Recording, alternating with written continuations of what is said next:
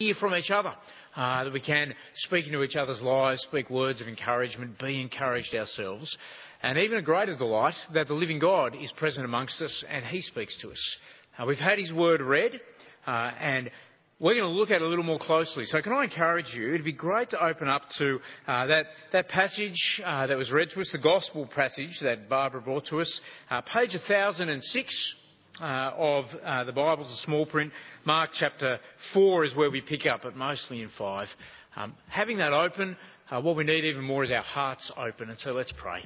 Our Lord and Father, we give you thanks and praise that you are the living God and you are present by your word and spirit. And we ask that right now you would be at work. Uh, we, the, we ask that you would do the great work of taking away the stubbornness and the resistance in our hearts that we would delight in your way and your word.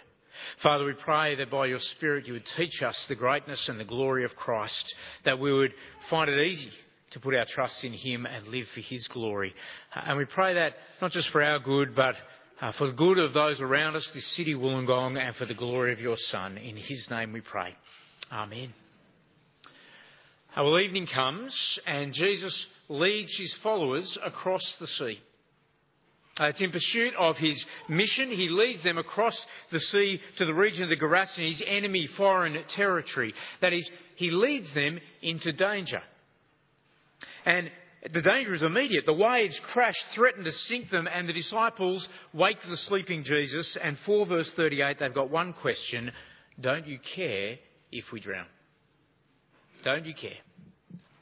Uh, they wake him because they, they think, they know he can do something. They know his power. That's why they followed him across into the chaos. That's why they joined his mission to bring the kingdom even to enemies. But as the cost and the pain of following hits, they wonder, does he care for them? Don't you care? It's a question a lot have asked of Jesus. It's the question of many confronted by the brokenness of life. Uh, a man sat with his minister after his marriage collapsed, and he found it hard to pray, and given what had happened, he wondered if God cared for him. And the disciples' questions had that kind of added weight when we remember it was Christ who led them into the life threatening storm. You know, Christianity did not create comfort, they suffered because they followed, and many believers have obeyed in hardship and asked Jesus, Don't you care? And if you've not asked, there are others you know who will have. And Jesus hears the question and he deals with the storm and then he deals with the followers. Verse 40 of chapter 4 Why are you still afraid? Do you still have no faith? It's not a, question as much as um, an exclamation of surprise. He is surprised at their faithless fear. Um, and his response is actually quite challenging. Now, he hears their question, deals with it, but but puts a challenge back. And, and it makes us, you and me, consider our fears and faith when we're asking about the Lord's care. You know, whether there is something that we value more than all we have in Jesus, or, or, or where is it that we go to, to deal with the challenges of life. So, simple truth as Jesus speaks to your fears and faith Christ is power that cares. Christ is power that cares. Mark, as we continue, he, he, wants to show us Jesus in a way that you can answer the disciples' question uh, in 4 verse 41. Who is this? Mark wants you to see Christ in a way that puts your fears right. Who is Christ? Well, he is power that cares. And there are two parts of this truth. First is a little longer. Um, the first, Christ has power over evil. Jesus is stronger than every difficulty. So he's got power over disordered creation. Uh, 5 verse 35, sorry, 4 verse 35, uh, Jesus leads his disciples across the Sea of Galilee. And this wild storm whips up from nowhere. Now, the Sea of Galilee was prone to rough conditions. Sits about 700 feet. Ah, the Lord decided to put the lights on. Oh, you're here. Um, uh, 700 feet or so below sea level, and, and the wind would whip through, the, whip through the ravines into the sea, stirs up serious storms. But this one's out of the ordinary. Matthew's account uses the word normally used uh, for, for describing an earthquake to describe. And, and waves are, are, are crashing across the deck, and the boat is swamped, and the danger is real. And yet, verse 38, Jesus slept. And the disciples race to wake him. Um, don't miss the irony. A group largely made of experienced fishermen turned to a carpenter to get them out You know, and with a word, Jesus rebukes the wind and the waves. Rebukes implies there is something disordered, something corrupted, something even evil in this storm seeking to destroy. Creation isn't as it should be, but at Jesus' words, instant calm. And the disciples in, in verse 41, they're wondering, who is this man who controls nature? And if you're here early enough to hear the psalm that Sandy read us, opened up our service with Psalm 65, we're reminded it's the Lord, the Lord who speaks and all creation responds. So Jesus has power over creation and he has power over evil spirits too. Um, landing in chapter 5, he's met by a demoniac. This man is the living dead. So, verse 3, he is isolated from friends and family. He lives in a graveyard. Verse 4 implies the demons um, are powerfully violent. They're a threat to all, including him. That is, he's been chained. It's the word for tamed. Demons have stripped his humanity and made him an animal. And in verse 7, he recognizes Jesus and he asks, What do you want with me? There's something about the perfect holiness of Christ that, that provokes evil to violent fear. Now, the disciples, they'd been calling Jesus teacher back in chapter 4. We saw it. They respect Jesus, but they don't really get who he is. They're asking, who is this man? But these demons in 5 verse 7, they see Jesus, they know in an instant. This is the Son of the Most High God. This is the one who rules God's eternal kingdom. This is the one who will end evil. And so in verse 7, they try and turn the tables. They try and get God's protection from God's own Son. They try and you know, get, turn God against himself. And they plead in verse 10 and 12, cast us into this herd of pigs nearby. There's these unclean spirits begging to go into ritually unclean animals, anything, go anywhere as long as they can hang on to some vestige of power and life. And whether it's from mercy to evil spirits, or whether it's to demonstrate his power to potential disciples, or whether it's simply because it's not yet time to bring an end to all evil, Jesus grants their request. And yes, the pigs are destroyed, but more importantly, that one man, he is restored. Jesus has power over all the evil. And he has power over the evil, perhaps we feel most acutely, the power of death. Verse 21 to 43 is a, two miracles sandwiched together because essentially they're the same. They're about Jesus giving life to the dead. So, verse 22, this synagogue ruler falls at Jesus' feet. Um, the synagogue got to realise is more than just the centre of religious life. Uh, it, was, it was the community meeting place with its own court system. It's kind of like if, you know, the, the courthouse over there merged with us at church. It's, it's the place everyone gathered. It is a place of power. This man is the establishment, and the establishment so critical of Christ is now begging for help, and he is desperate. Because grief and death have a way of humbling us, making us all desperate. And his daughter is dying, and he believes Jesus can change that. And without speaking, Jesus goes to help. But as he does, a woman suffering 12 years of constant menstrual bleeding reaches out for life. Now, her bleeding isn't um, physically life threatening in the instant. She's not going to kind of die on the spot like that sick girl, but still, it has taken her life. She is destroyed financially and socially and religiously. In Leviticus 15, uh, women were ceremonially unclean during menstruation. Now, it is not that Levitical law is anti women. Uh, menstruation is entirely normal, and so exclusion on those grounds sounds really offensive. You kind of go, you know, it's just natural. how, how is it that they can be cut out like that? Um, but exclusion for what's normal is actually the point. So the Levitical laws are designed as reminders to you and me that uncleanliness is everywhere. So you, you run through those laws, you know, births, infections, uh, problems with your home, uh, bodily discharges. All these natural things all make you unclean, all unavoidable. But that's the point of the law. An outward reminder of what's going on inside you, these imperfections. It is not anti-women, it's a reminder that sin stain is everywhere. It's in the normal of life. You can't avoid it. But sadly, this woman's constant bleeding has cut her off. It's restricted her contact with others because her touch would make others ritually unclean. Uh, and so for 12 years, this woman has been excluded, socially invisible. She has missed every significant moment of worship and celebration. You know, think COVID for two years, but no, 12 years. Think complete isolation and no Zoom. She is the living dead. And after years of exclusion, she's not going to ask Jesus directly because she's kind of forgotten that she matters. And she has this semi superstitious confidence in verse 28. If only, if only I touch his garment, but Jesus is not going to let her do it on the quiet. So, verse 30, notice he calls her out. But it is not to shame her, but to honour her.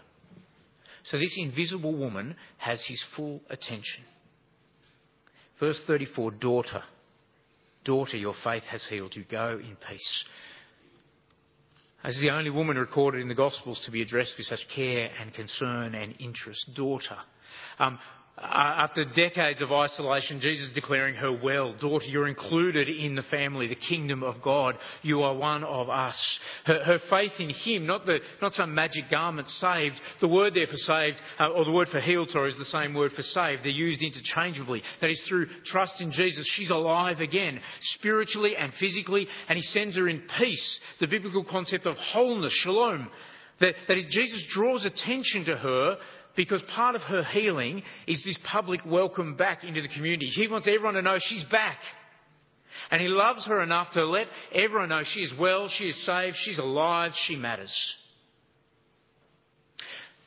And then arriving at the ruler's house, the girl's been dead long enough that the professional mourners have started. So, verse 39, Jesus says, She's only sleeping. And the wailing turns to laughter. You know, professional mourners, people of that age, they knew death better than us. Now, of course, Jesus knows she's dead. But just as it was better for the bleeding woman to have attention drawn to her healing, he knows it's better for this girl to have privacy. You know, imagine her shock if he'd raised her only to see her family, you know, surrounding her, dressed for a funeral, only to see the professional mourners kicked into gear, uh, only to have that reputation for years to come.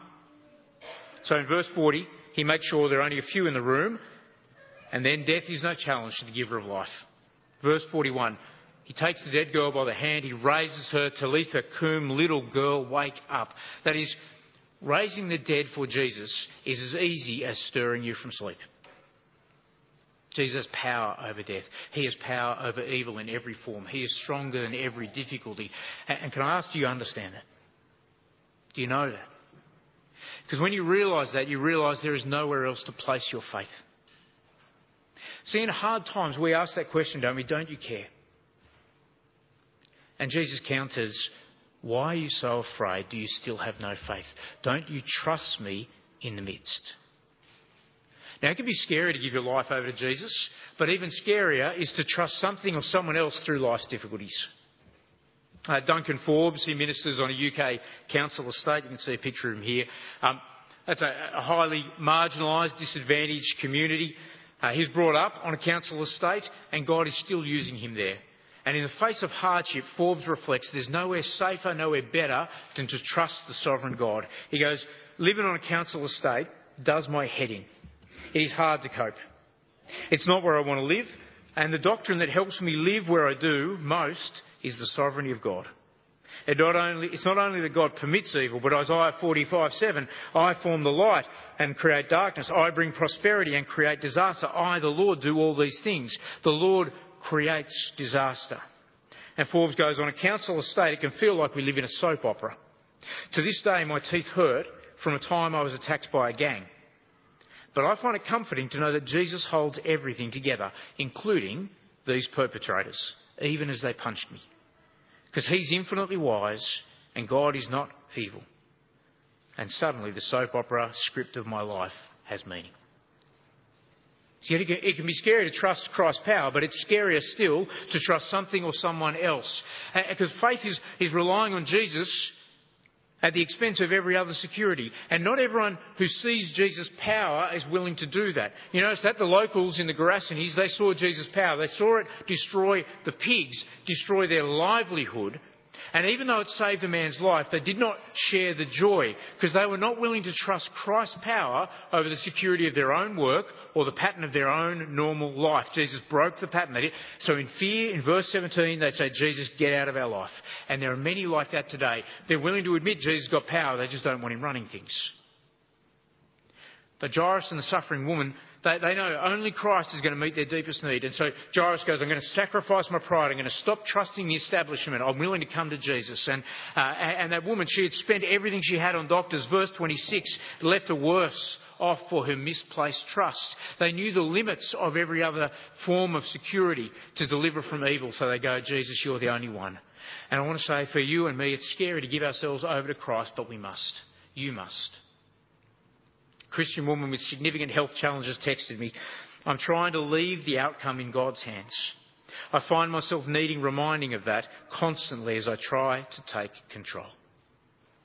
We're always trying to take control because it's scary to give ourselves over to Christ. But when you see the reality of the brokenness of this world and the spiritual assaults and the prospect of death without Him, you've got to go to Him.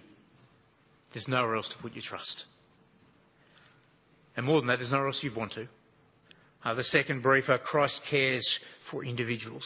Jesus' power blesses all who trust. Uh, we've seen it, but I just want to underline it that Jesus uses his power for our good.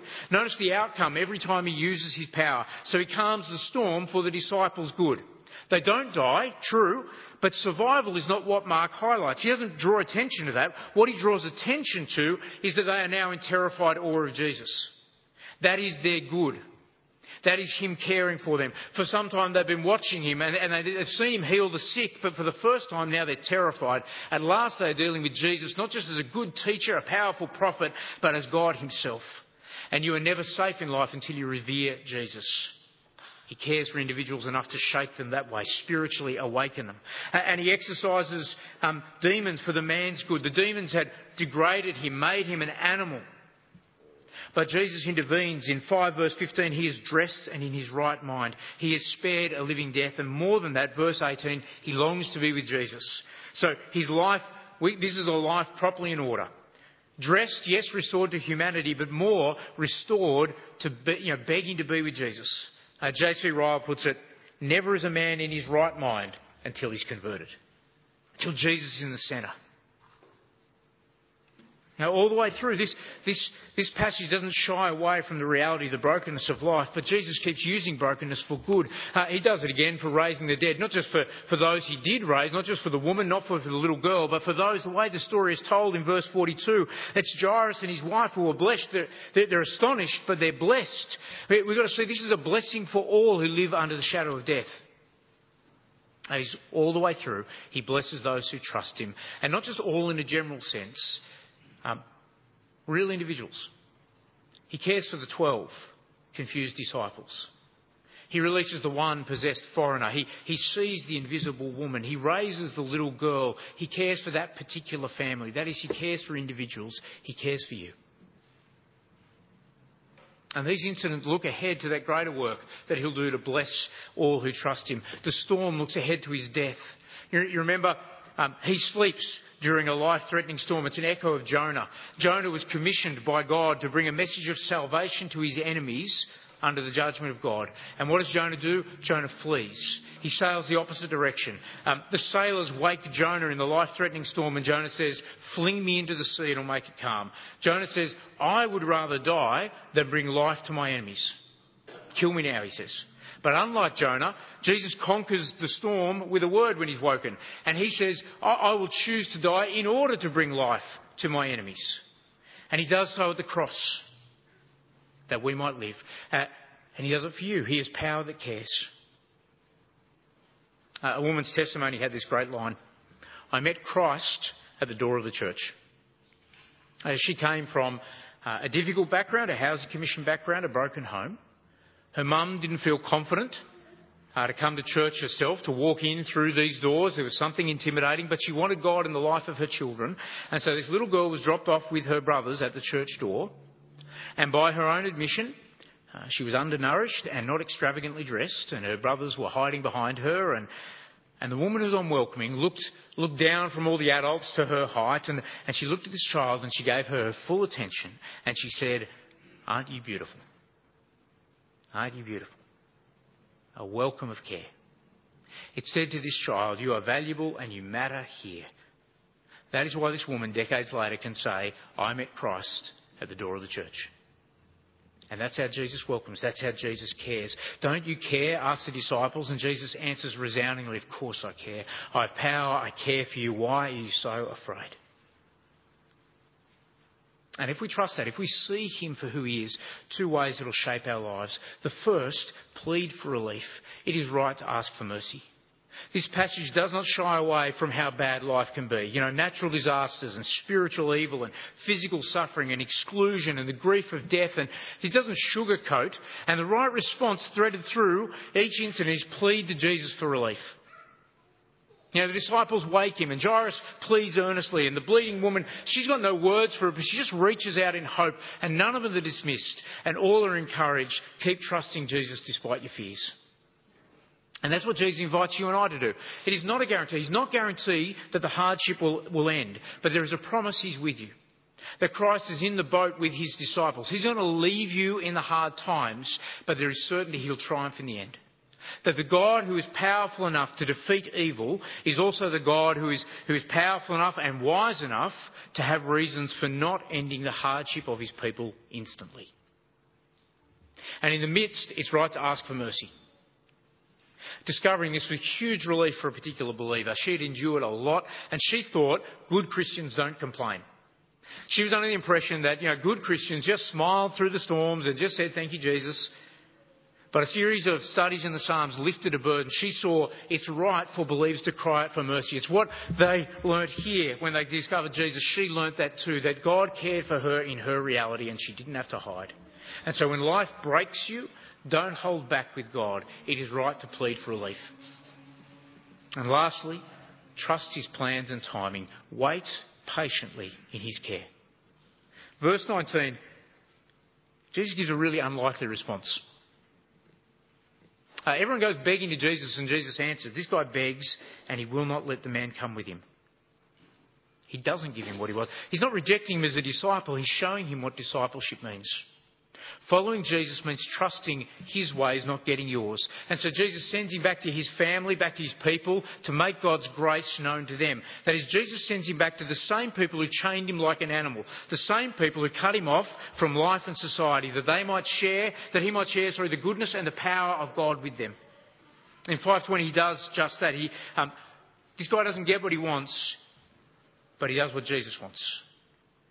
Uh, J.C. Ryle, you see the big man already up there. Um, he comments on this moment. He goes, The place Christians wish to be in is not always the place which is best for their souls. The position they would choose if they could have their own way is not always that which Jesus would have them occupy. He says, That place and position is most helpful for us in which we are kept most humble most taught our own sinfulness, drawn most to the Bible and prayer, led most to live by faith and not by sight, it may not be quite what we like, but if Christ by his providence placed us in it, let us not be in a hurry to leave it. Whatever your unrealised hopes, trust Christ's plan and his timing. Who is this who controls the wind and the waves? His power that cares. Let me pray. Our Lord and Father, we give you thanks and praise for who Jesus is. The one with all power, but he doesn't use it selfishly are the one who can overcome all the evils, the brokenness of this world, and we long for the day when He does that in full. But even as we wait, we pray that we would see His care. And we pray particularly for those who are suffering uh, under the brokenness of this world at the moment, that they would see Christ for who He is and they would find comfort. Uh, we pray that we would be able to, to trust You in the midst of the storm. In Jesus' name, Amen.